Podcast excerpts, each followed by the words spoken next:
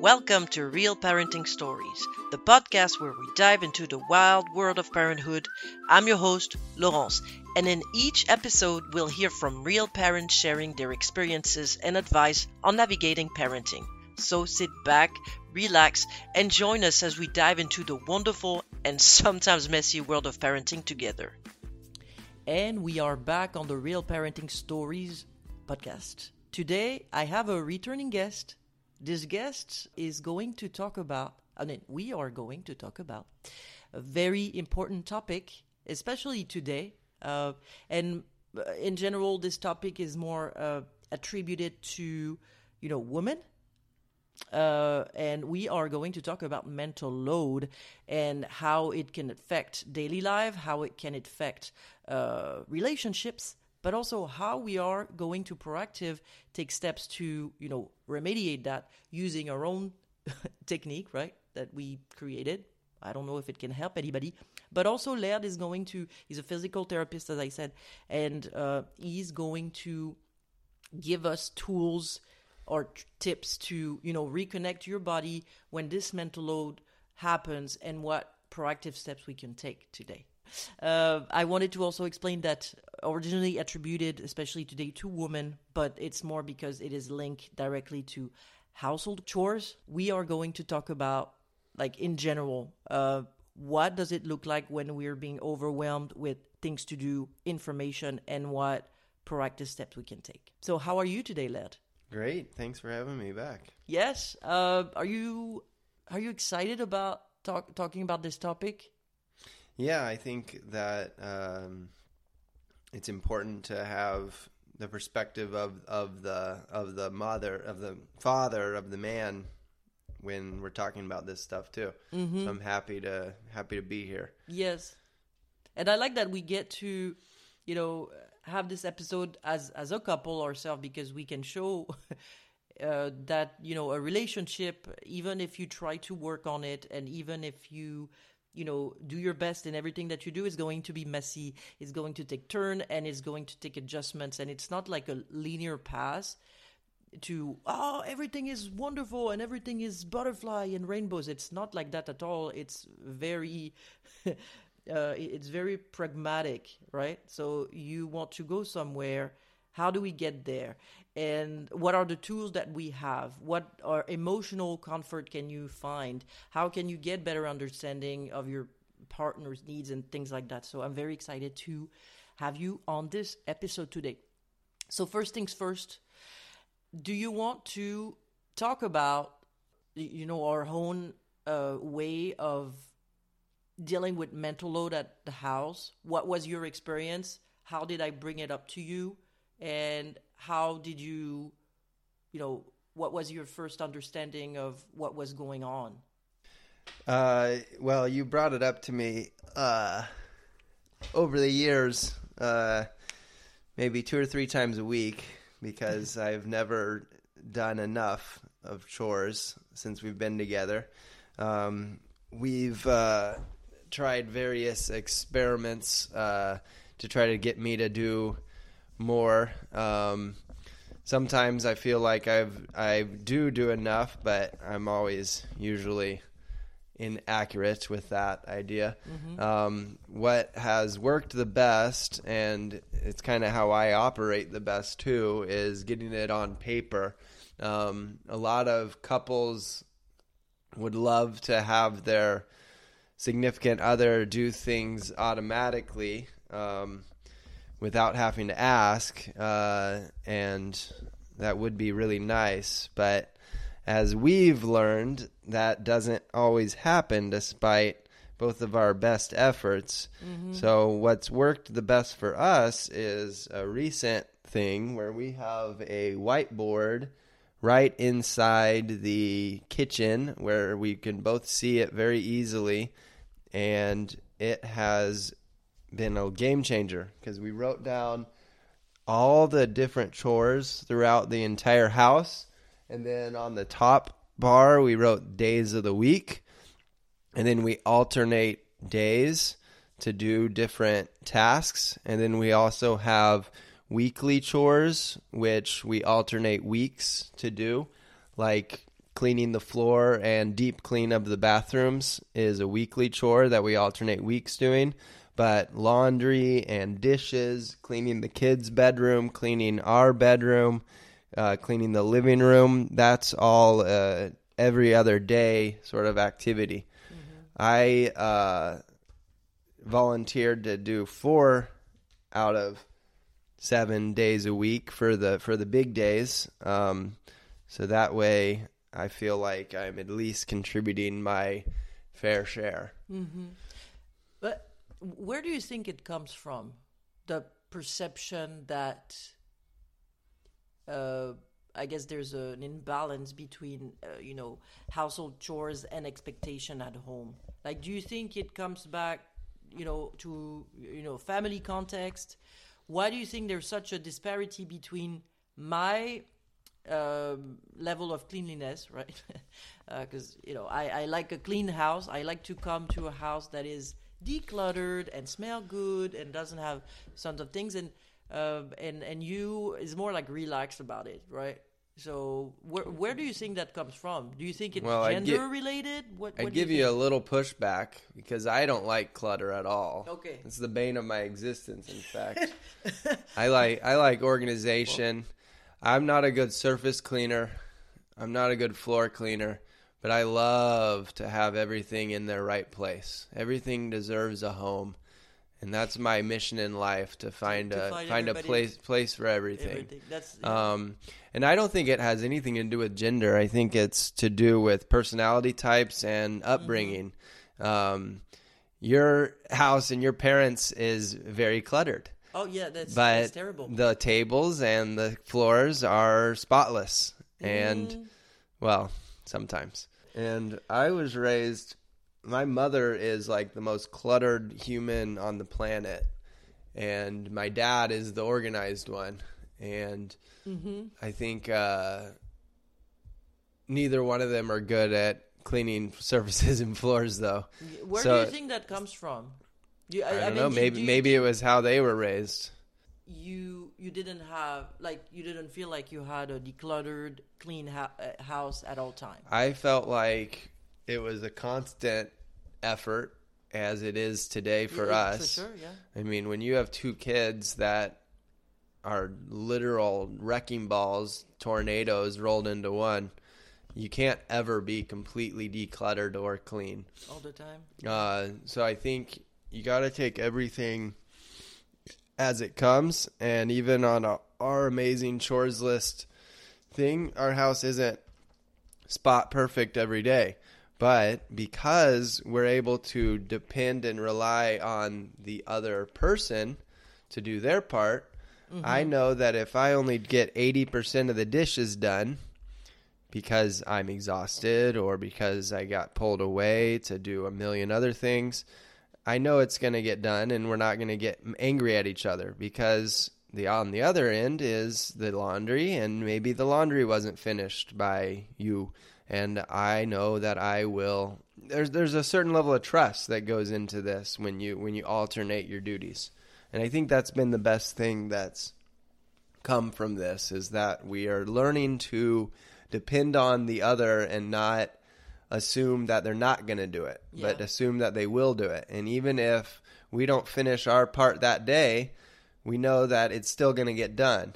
And we've both been really good about like the dishes like if we if we don't want to get done that night even though it's our day, we'll we'll both like finish it in the morning so the other one doesn't have to do it and do extra. So we hold each other accountable. Yeah. So we arrived to that point where you know it's running taken a long well. time. Yes. Can you tell us more about how we got there? What were the steps, if you remember them? Obviously. Well, about a million fights. Yeah.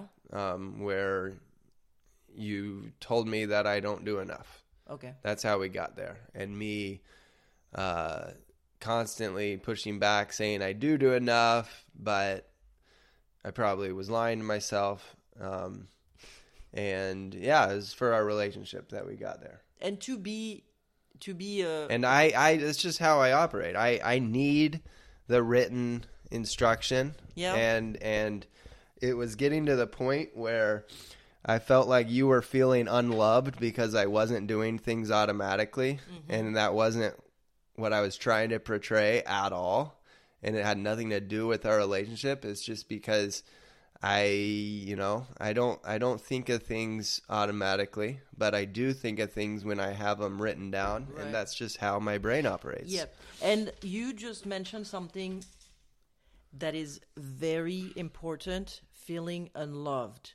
It's an act of love to help your partner in the sense that doesn't matter and, and i'm speaking to you know women in general because we are uh, i mean we live in a patriarchy that's a fact uh, where women were raised with a certain role to fulfill right? So if i actually watched a movie uh, last week about uh, and it's really specifically about the french history so i'm not it's probably the same in, in you know in, in old england or scotland history where uh, Napoleon literally wrote um, on the on the country uh, rules that women's duty were to carry child and be owned by men. So there's a long history of this is where women belong, and I think that as we switched into a more you know uh, a, a different world where actually women work too now um, then it kind of changes that dynamic and finding your new role, your new space. It's it's it's extremely difficult, and it, and it's really at all level. So one thing I would like to tell you is picking up the the household chores, uh, chores, sorry, is an act of love. Okay, because it removes the um, the the the the the, the, the constant effort to to to to carry a family to put everything together it is d- dividing uh, labor at home is an act of care for your partner Absolutely. 100% And I think it's it's good to see that our generation, millennial generation, and maybe our parents a little bit, but less, I think, are modernizing, and this is getting much, much, much, much better. Um, Yep. And not just us, but you know, my my brother, like he does his fair share of chores. Um, he's he does all the cooking. He he well, his wife works so much that he does the it's an act of love the majority of, of the household. But Mm-hmm. sometimes it's an act of necessity too. Um, to survive you know, you know, and I think historically, the stigma was created, but it started as kind of a necessity because not I'm not saying it was right, but women didn't work as often and they didn't have jobs and they did stay at home and so they took care of the house. And now in a modern world, it's just as likely that both spouses work or only the the woman works as it is mm-hmm. that the man is the sole provider. When you have a sole provider household, it makes sense that the that the other one is the is the is the housekeeper. But the problem is that it it has been based on gender lines until like the last 50 years for so long that it's almost in our it's psyche. Yep. It's almost why automatic. it's really hard Um, and I- you have to make a conscious effort to to break that pattern. Exactly. And I think we've done it. difficult. And I realize that. And you know, I used to think like you. I used to think that whoever stays at home to do childcare should, uh, you know, also handles housework in any way. But now I'm thinking differently. Having kids, why? Because I realized that you don't turn off being a parent. So if there, if you, if your spouse leave the house at 7 a.m., okay, I don't know, comes back at 6 p.m., and they have been parent nonstop, no breaks, not being paid for it neither, and have them, uh, you know, thinking that they are should be doing also the the chores it's extremely difficult right? They have zero breaks. Someone that goes to work i mean i don't know for you but for me it it's i have a job when i when my, my kids are dropped off at, at school i feel relief because i know that once i start clocking in at work i get you know i have time to to to drink my tea uh to to catch up with other adults and it's less difficult. So for me, uh, household chores should be 100% divided, regardless if you're a worker or if you're a stay at home mom or dad, because you don't take breaks from being parents. Okay, point taken. Um, yeah, I, I'm definitely gonna share the um, also our little board and how we divide and conquer. So maybe you know people who are listening can you know use that as a template for you know dividing cores and starting the. I mean, you can tell, right? It's a difficult conversation. Even us, our generation, are processing so much that it can be very difficult to you know put things together and and and deal with that. No one takes breaks from right being being a parent and I, you know, I don't know if that was ever the case, but uh, I think it was definitely the case where people would come home because they were working all day and expect that they don't have to do any chores either, and that's a load of you know what. Um, but I, I think it's important also to differentiate a little bit between daily chores and parenting, because there are there are differences. Um, because chores are part of the household and upkeep and keeping things sane because things are in their place, things are in order, things are out of control. You have a clean space to think and live. Um, but that is the case even without kids. Um, so once you have kids, it just adds a whole nother dynamic of also engaging with them um, and sometimes it can be hard to balance the chores and cleanliness and cleaning with play and yeah. and providing and and I think a good healthy team is one who recognizes that uh, you can you can always do both simultaneously. I mm-hmm. think it's valuable to try to clean up after you play and stuff right as you clean as you go which is an important thing. But also, like, if one parent is playing with the kid children and and getting giving them their bath, the other should be helping out with the chores, even if they're helping out with what's on the other's list for that day. Right.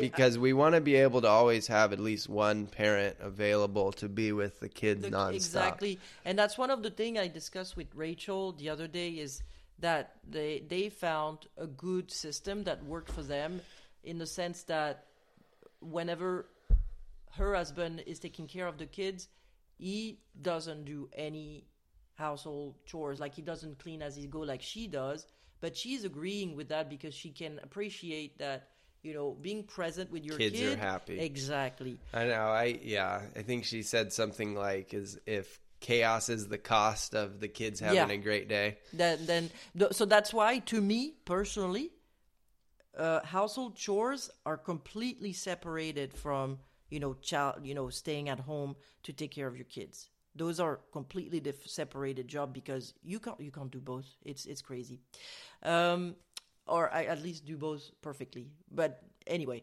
so uh, now let's talk about the topic of we're still in the realm, obviously, of being overloaded with information, right? As parents, we are all the time overstimulated. If it's not work, it's gonna be your kids asking you for this, for that.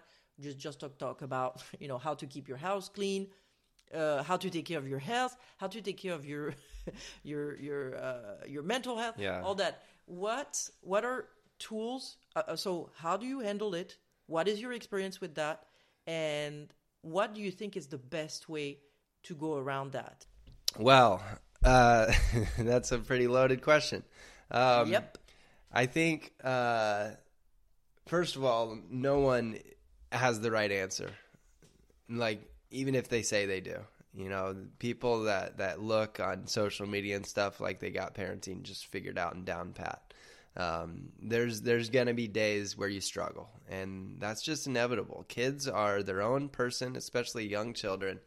If they're tired or they're hungry or they're had a bad day at school but don't know how to express it, they'll just they'll just behave differently, and and that's you got to be able to roll with it. I think the best strategy globally is to just accept that you don't have as much control as you want, first of all. And if you start with that baseline of trying to be comfortable in the chaos, be comfortable with not being comfortable, things are a little easier from there. Um, that that's that's the biggest thing though is is the mm-hmm. mind game because if you let like most of us are probably closet control freaks or or not even closeted. But if you let that become an issue, you've already lost. Um, I think there's a lot of strategies to trying to keep some semblance of control.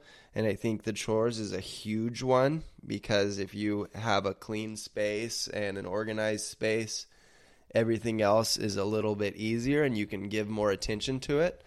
But at the same time, like we were talking about this last night, we were home, the kids were home from school, they're both there, and we're having like four different conversations simultaneously, and you end up getting like nothing done. You have to mm-hmm. be able to compartmentalize and be systematic. Because if you try to think about playing with your kids, getting your kids ready for bed, getting them ready for school, planning activities that weekend, and also talking worrying about your your finances and worrying about your job, worrying about your next move for your career, worrying about your parents' health who've been calling, worrying about the the dog who needs a walk. If you have all that going on at the same time, yeah. you end up doing less of all of it and you don't even have a second to breathe. I think developing a system where you can set times throughout your day, even if it's just five minutes, even if it's literally when you're sitting on the toilet doing things like financial moves on the toilet for, for, for, five Crush. minutes instead of playing Candy Crush. Um, it can make things a lot more more easy.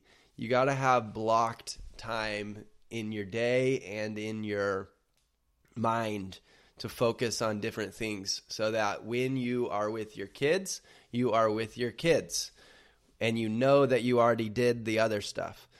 You know, everyone, even the most busy people, even stay at home parents, they have some time during their day, more often than not, to do something that doesn't require you to be fully present with the kids, whether that be when they're napping or you let them watch a show for a little bit. It's not bad to give them a little bit of screen time mm. so that you can, you know, call the insurance to make sure the upcoming appointment is is going to be okay. But if you try to do it all at once, you're you're done. I don't know if that answered your question at all, and I don't even know if it answered it for me. But that's what I'm talking about when I'm talking about you know being you, overloaded. You, you never, that, yeah. yeah. Is that right now? It's like mashed time, potatoes. You know you have so much stuff to do, and you're trying to find a space, an anchor, yeah, where you can know how to process all that stuff.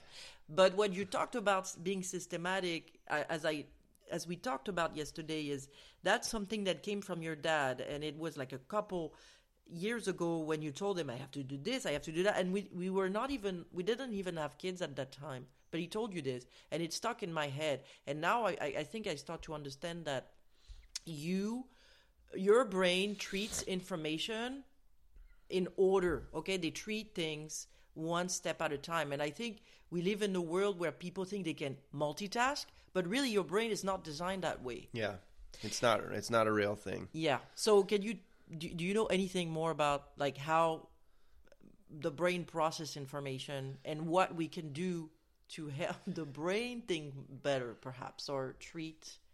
Well in the realm of physical therapy anyway like uh, motor control can be affected differently whether you're thinking internally or looking and thinking externally.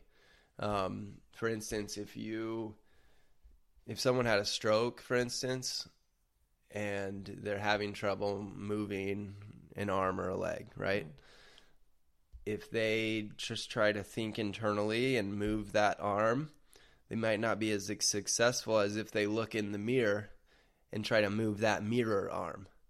Um, and and it's pretty remarkable. So diverting your attention from internal to external can be something that can help a lot. Instead of thinking, um, how am I going to manage all this stuff? You think of what do the kids need right now? And you put it Mm-hmm. as you're, you're not doing, you're not, it's not a, it becomes less of a chore and more of just like taking out, it's, just like, um, automatic because it's just something they necessarily need and it's not about you. And then and then it doesn't feel feel as challenging. Okay, so you what you choose consciously what your priority list is, and then go through it. Like, okay, my n- number one priority every day is my kids, and make sure they're okay. and then that becomes automatic yeah, I and, see. e- and easy and then your second priority is, I don't know, uh, cleaning the house. So then you know that once you check, I don't know, the, I, the I try part. to make my my I think I think your energy we- your energy inevitably gets most expended towards your priorities. Mm-hmm. Um, and having a real serious conversation with yourself about what those are Yeah. is an important first step. Um, you know, I think even even what you spend your money on can reflect a lot of that. Uh, you know, you and I, we don't exactly live frugally, but we don't we don't buy a lot of stuff either. We we spend our money on experiences, and I think that is reflecting that those are our priorities is things to do, things to eat, things to enjoy, things that might make some memories over stuff. Even though the kids have more toys than anyone would ever need. Mm-hmm. But if you have uh, your values in line, then your priorities come out automatically. And if it really is a value, a priority, then it won't be so challenging, I don't think. And I don't think it'll add so much mental stress. And it'll be easier to let the other things that you're not getting to just not be gotten to. That's not always a great thing, but you got to be okay with it. Otherwise, you lose your mind. Like I I've been off work for these last 2 weeks because I'm in between contracts and I wrote a list of things I wanted to accomplish and I've done like one or two out of 8 or 9. Yeah. Um, and I'm going to try to get a couple more done this morning. But I didn't lose any sleep last night because these are these are goals, and I wrote the list of things that I should do because I really don't like doing them, and none of them are things that are super duper time sensitive or requiring us a lot of money or costly. They're just important adulting activities that Yep. I need to do. But I have a problem of like pr- maybe procrastinating, but I do it in a healthy way, I think, because what is I, the I- healthy way of procrastinating? I, procrastinate by playing with Yeah. my kids Ah, and yeah. my wife, yeah, and no, sure. and maybe not, and maybe too much on my cell phone, but oh, definitely too much on my cell phone. Oh, I, we, I think we should have an entire episode about phone addiction. Oh, Or- man. it's there's Well, so much it- stuff to talk about. Well, and even in the realm of parenting, it, it Yeah. can. Yep. I mean, Screen time, if you're uh, with yeah. your kids and on your screen, that's no bueno. It's not. Uh, they see it. okay, yeah. So if I if I summarize what we just talked about, so there's a concept of being able to define the priorities in our lives, right? Number one, I want to spend time with my kids. Number Yeah. two, I want to take some time to reflect on, I don't know, my career.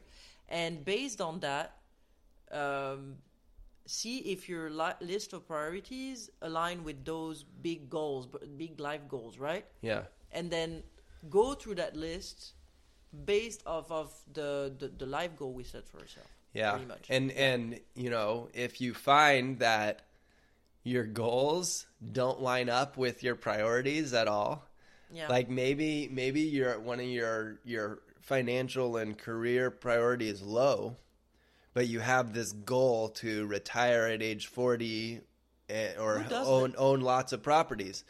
At you're, probably, you're, you're probably not going to get there. can do that. You're Not probably us. not going to get there. Um, Probably not. but if if your if your priority is working and earning money, then you're more likely to get it. Yeah. I think you need to take a deep dive inward to decide if your goals and priorities are aligned. And if they're not, you need to change one or the other. Yep. Now, personally, I think that a number one priority should and always should be rela- relationships with your kids and your significant other. Um, but that's just my personal opinion. A lot of people would say that it should be finance and career because that's how you enhance your relationships. Um, Because you're because you got that checked off. But you know, I think as in everything, you need balance anyway. Um, and maybe you don't even need to necessarily have a list. You just need to do a little bit of everything. Yeah. But I prefer to kind of max and min, and I just like to max out my personal life and my experiences and my relationships Because that's what makes sense Um, to you. because Um, that's what makes sense to me because that's what I'm going to remember on my deathbed. Yeah, if yeah, that, that's one hundred percent sure. Um, okay, let's take a step back here. What if, and and it it totally makes sense. I I really love this processing things based on order of priority, but sometimes you are so overstimulated, so Frequently. overwhelmed, uh, frequently. How can you do? What can you do? What steps can you do to get back to you know calm? Like grounded, yes. kind of. How how do you ground yourself before you can go through this well mental work of? Does I- this make sense? When I things actually- are go crazy. Yeah. I have a, a couple things that I do. Um, well, like, for one thing, is when I'm at work, though, I'm like so into it that everything else takes a back seat, like, automatically. Um, That's a skill. It's like a it's, a- it's like a secret power. Um, Yeah. I don't I don't think a lot of people get that, but I think I like what I do. well, dude, because you're engaged. I'm in- very engaged. in- I'm, I have a person. patients. Yeah, yeah, yeah, So that's that's, That's not nice. Mm-hmm. that's that's never been a problem for me, um, unless we're fighting. Um, but what I do is I have a short little mantra, um, and I just say, "Here, now, present," to myself. Sometimes I say it out loud, even, and it helps me uh, realize that I don't need to be reacting a certain way or I don't need to be doing something based on the past or the unknown future necessarily and it just helps me get back to what's right the heck in front of me. And that's really important to me. Another thing that I learned from a former uh, employer is putting on my my gi. Uh, I do this sort of grounding exercise where I'm wearing a imaginary martial arts robe, a gi, and you got to tie that uh, rope band, the belt, around yourself. And I stand with my feet on the ground and I pantomime putting on my my belt. Um, and it ends with kind of like fists clenched and pulling your arms apart to really cinch up the belt and it really puts my feet into the ground and and sometimes I'll do that between difficult patients even um, so I can kind of reset um, but you know I think anyone can can have their own thing it doesn't have to be Yeah. what I described. It can be literally saying one, two, three, one, two, three. Just something that is their totem for, okay, I'm overwhelmed, but let me get down to what I can control right this second. And here we go. Mm-hmm. And it's just a short little thing. Anything you want. What do you do when you have patients that come to you and that you sense are overwhelmed, so you can't even do like go through running through exercise and things like that? What What do you typically do? Is there something Um, physical? Yeah, I I I put my hands on them for one. Touch is enormously helpful. So hugs, right? No, I mean, no, no. not what I'm saying, like, if people don't have a physical therapist by them, right? Yeah. What they do you think this can? No, um, so the face, um, everything comes from the brain. Our perception of touch, of hot, of cold, of emotions, it comes down and out from the brain. Um, your face and facial muscles and throat and ears and eyes are controlled by cranial nerves, which come right off of the brain itself and don't go through the spinal cord. So touching your own face is a, a great way to relax and ground yourself. I teach patients um, That actually works. vagal stimulation and which is the vagus nerve, 10th cranial nerve, uh, very powerful. Uh, and I teach them the certain spots to touch on their face that can help uh, their brain kind of kickstart some healing mechanisms physically, um, which is also emotional. Everyone talks about separation of brain and body, but that was like Descartes from the 15th century or whatever that started that, and it's a little outdated. I mean, our parts of our brain that control motion illuminate also when we feel emotion. So, what you're thinking and feeling has a direct impact of how you're feeling and moving physically. How How did you say? De- Descartes. Descartes, yeah. Okay, He, yeah. He's the first I had philosopher. I, that's a, a running gag because one of my colleagues, Descartes. Descartes, he went to a, library and asked for a book from Descartes. So please, uh, if you don't It's know how to pronounce it, it's Descartes. Okay, you you you learned it from a French person. Um, okay, you know what? So, so facial stimulation is facial stimulation, like maybe touch your face. Touch your it's face. like there's there's holes in our skull yeah, right above our eye orbital hole, like above our uh, on our eyebrows basically there's Mm-hmm. two little holes right there and then again right at our cheeks cheekbones there's two little holes Mm. and then under our jaw like drop down from the tips of your lips you can find two more little holes Mm. and all of those drain back towards the jugular vein which comes out from your jugular foramen also where the vagus nerve runs behind your ears. If you feel like the back of your jaw and follow it up until you're behind your ears, right there in between your skull and your jaw is where the the biggest dump from your brain sinuses comes. Mm. And it's also where some important nerves run. So touching all those spots I just said gently, gently.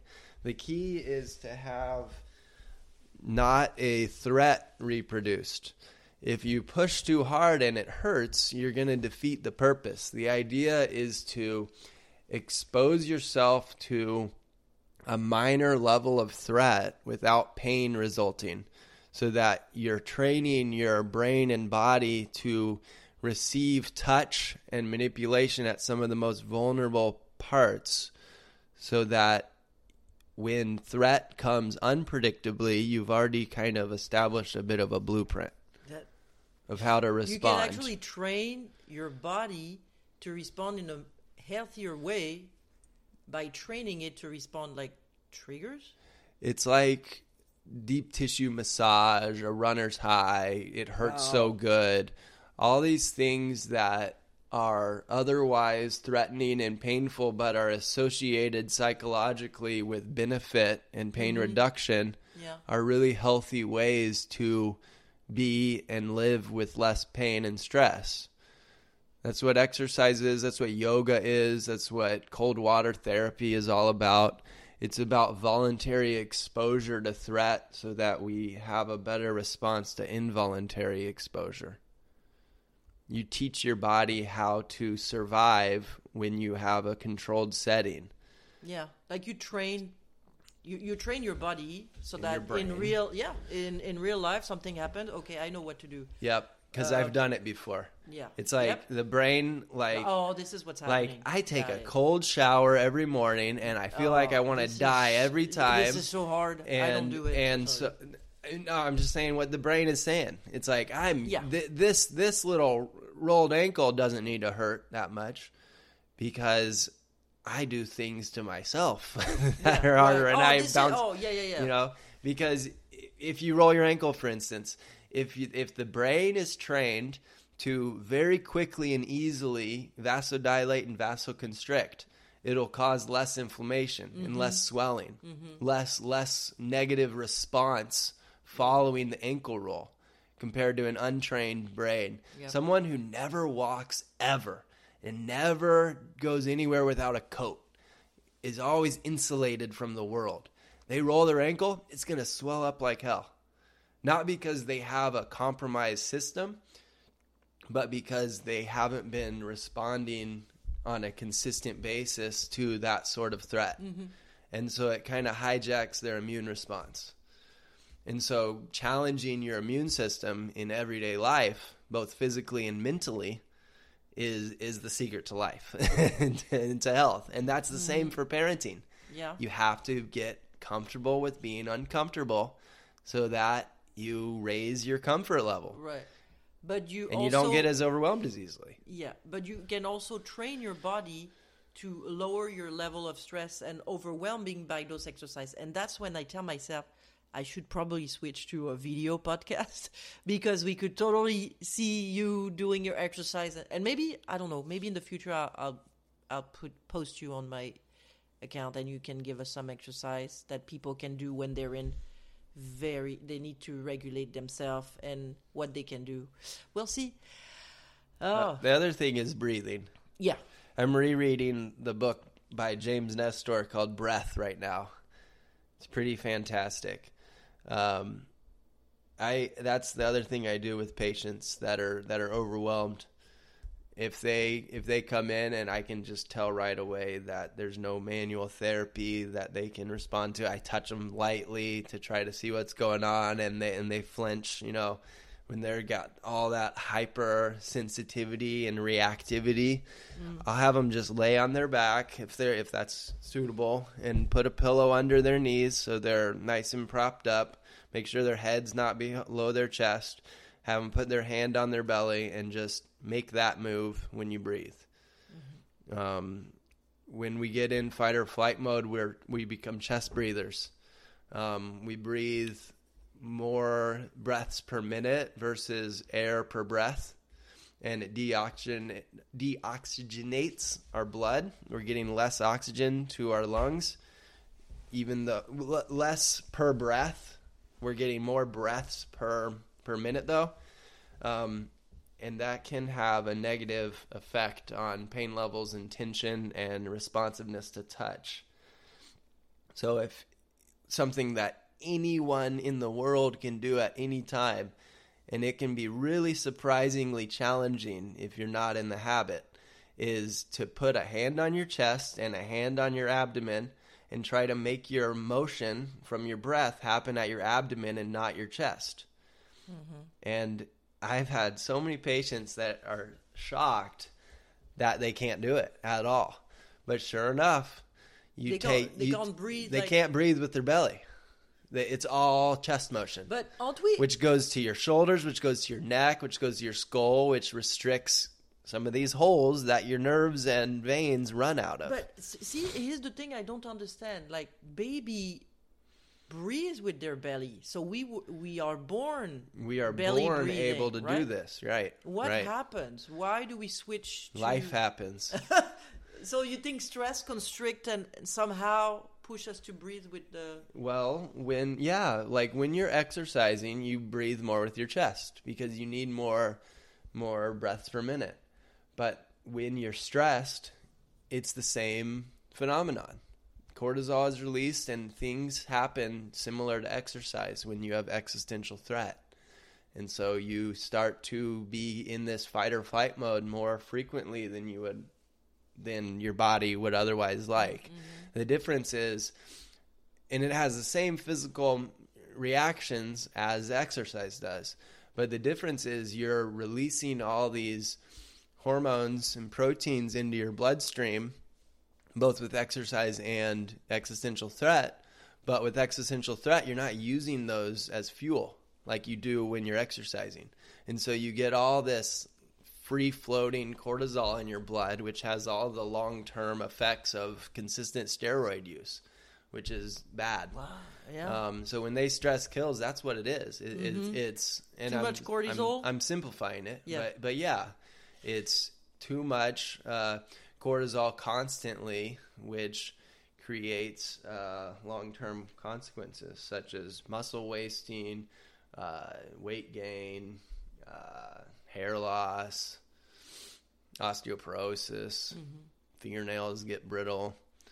I have that. Uh, well, okay, But- but, but On the flip side, yes, you make a conscious effort, even five minutes a day, to get out of that sympathetic overload fight or flight response, and you won't get stuck in it as likely even mm-hmm. after you exercise. Yeah. Exercise is really important, but if you can't come down from it, it's not as good as it could be. You got to have both sides of the coin. And when I, I I'll see patients that are very fit, very strong, very tonic, if you will, and they're usually chest breathers, and sometimes even mouth breathers. And I'm not going to help them by telling them to do more exercise and more core. Their strength is not the issue. Their issue is not being able to relax. And so my homework is for them is just go home, lie down on your back, put your legs up on a chair so your hips are uh, supported at like 90 degrees, put your hands on your belly and spend Uh, even even learn how to breathe. yeah. even 3 minutes can change the deal. it can feel like an eternity if you're silently Mm-hmm. sitting and breathing for three minutes, and you can get so relaxed in such a short amount of time when you practice it. It's incredible. It's kind of comforting too that you're telling me people that are used to workout and are tonic uh, also They have a lot of pain. yeah still. they, have, they still have pain so that's not the i mean and it's, not necessarily yeah. musculoskeletal. It's Right, not. it's It's, just- not because their joints or muscles aren't working right. It's that they never turn off. yes so it really And then boils their pain down to uh, you know pain exists for every kind of body and level of engagement and exercise it's not oh yeah. yeah Oh yeah, and there, I mean, you can be morbidly obese with horrible scoliosis with no pain at all. Mm-hmm. You can be a marathon runner with chronic pain, and it's still not preventing you from running though. Pain is a completely subjective existential experience, um, and it's the most fascinating thing that we humans experience, in my opinion. Um, Yeah. But that that could be its own podcast. Yeah. well, we covered quite a lot today, and I um, I'm I'm very thankful that we were open to talk about you know a very hot topic. It's very hot to talk about mental load, household chores, and uh, how we deal with it. As you can hear, it's still a work in process, but we're getting there. We're I mean, to me, it's easy. It's like how can we get to a world where there's more equality and there's less restriction and roles and who should be doing what but really get to a point where you know we have our fair share at the table and then you gave us amazing you know tools to shift off from fire flight mode um, I wish people could see what you've done and all those holes you described. Maybe we'll do a video, right? Yeah, um, I, I like that idea, and so that you know you can tell you know exhausted parent what they can do to turn off this fire flight mode at any time and go back to their space. And we also talked about how can we help decide what needs to be done and when based on our own you know eternal um, compass with our own personal goal and make sure that your partner obviously is aligned with those goals that's a that's a different topic Yeah, eh, yeah. We didn't. I meant to say that. Yeah, the yeah. priorities They- and the goals. If they're not in common with your partner at all, there's there's uh, Yeah. Is uh, yeah, you need to find common ground. I think, it, and that's the the, the the com- Compromise. You gotta. Yep. You gotta. You might even have to give up some goals or shift them. That's why relationships are hard, you know, yeah. because you always have to, you know, find a place where. I don't think we can automatically change our priorities. No. That takes a lot more time Yeah, and maybe never happens, but we can change our goals. yeah. Um, and That's that's, not a, it's not a, it's not a bad thing. Yeah. It it's a love thing to It can be a love thing to too. alter you know? your goals But- to better accommodate. Yep. It shows your priorities too. You know, But it, how does it come? It comes through communications and and keep the the as does communication open. everything. Yeah. And sometimes it's hard, you know, when you're upset, you, it's hard to go back and say, okay, let's talk about it. But time, time. I'm gonna I'm gonna plug myself, honey. If, if anyone wants to get some physical therapy and and, and delve into this, Yep. um, I'm starting to treat patients on the side in at my house uh, in Santa Rosa, yes, in that's Santa right. Uh, Rosa, California. you can go to lairdreedsphysicaltherapy.com.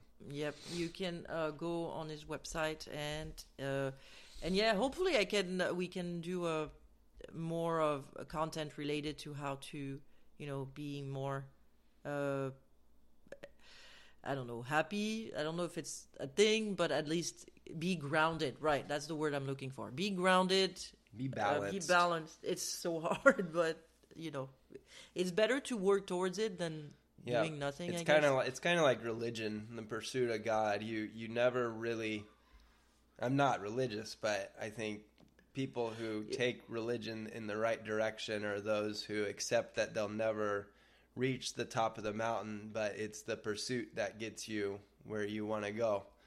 Um, Yeah. Same with mental health. Same with parenting. It's uh, it's our effort to be better and to do more and and accept accept ourselves and accept our own efforts and sleep well because we're doing our best that gets us to being better parents, being better people and living better lives. That's right. But you're never going to get there. And don't don't don't get upset that you're not because no one's ever done it even if they'll have you believe that they have. They're liars. Thank you so much for uh, joining us today, Laird. Um, I hope you had a good time with us. And Had a great time. Thank you for having me again. absolutely, thank I'm you. honored to be here.